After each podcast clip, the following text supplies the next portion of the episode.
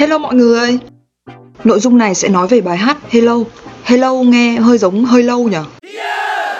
Ờ bài này kể ra cũng hơi bị lâu rồi. Bài hát này được trình bày bởi Lionel Richie. Bài này thì mình yêu thích từ xưa. Gần đây thì mình có đặt bài này làm chuông báo thức. Và vài hôm trước thì nó đã tạo cho mình một cái nguồn cảm hứng.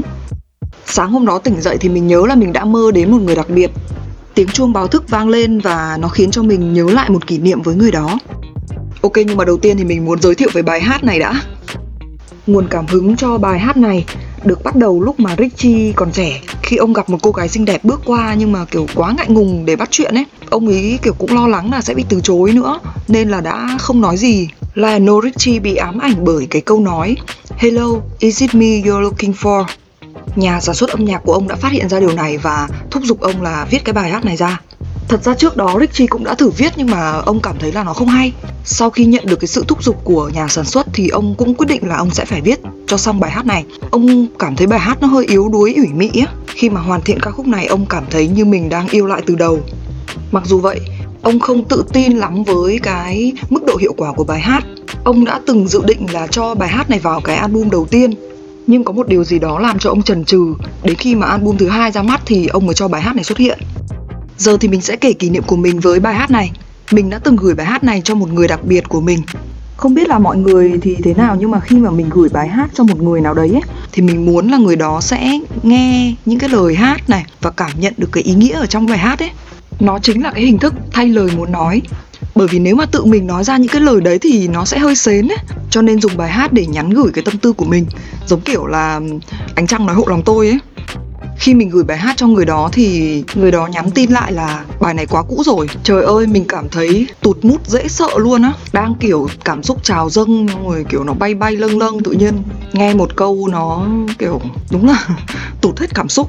Kiểu nó hơi lệch sóng á. Sau đó thì mình vẫn nói chuyện, coi như là mình không giận hờn gì. Nhưng mà thực sự là nó nó là một cái gì đấy nó gợn lên trong lòng ấy thì mình là một người hoài cổ mình rất thích những cái bài hát cũ này, rồi là những cái kỷ niệm ngày xưa ấy. Có nhiều cái tuy cũ nhưng mà vẫn còn nguyên giá trị mà. Ví dụ như là những cái bộ phim kinh điển này, hoặc là những ca khúc bất hủ này, có nghe đến bao nhiêu năm nữa mình vẫn thấy nó hay. Như là mình với người đó thì đều thích một bài khá là lâu rồi, đó là bài I don't want to miss a thing, bài hát trong phim ngày tận thế. Thì đấy, bài đấy nó quá là lâu luôn á, từ năm chín mấy ấy. Nên là cũ mới không quan trọng. Quan trọng là nó có hay hay không mình thì mình chỉ nghĩ là giá như lúc đấy người đó không làm cho mình bị tụt mút và gợn lên trong lòng ấy thì cảm xúc nó sẽ hay hơn nhiều. Nhưng mà dù sao thì đấy cũng là một kỷ niệm và mình tôn trọng những gì đã xảy ra, bởi vì nó phải xảy ra như vậy. Cái mới nào rồi cũng sẽ thành cái cũ. Còn cái gì cũ thì nó vẫn cũ như vậy thôi. Những cái mới thì thường nó sẽ rất là lạ lẫm. Còn những cái cũ thì nó sẽ quen thuộc. Cũ người mới ta mà mình thấy những cái mới thì đúng là nó chỉ được cái lúc ban đầu thôi.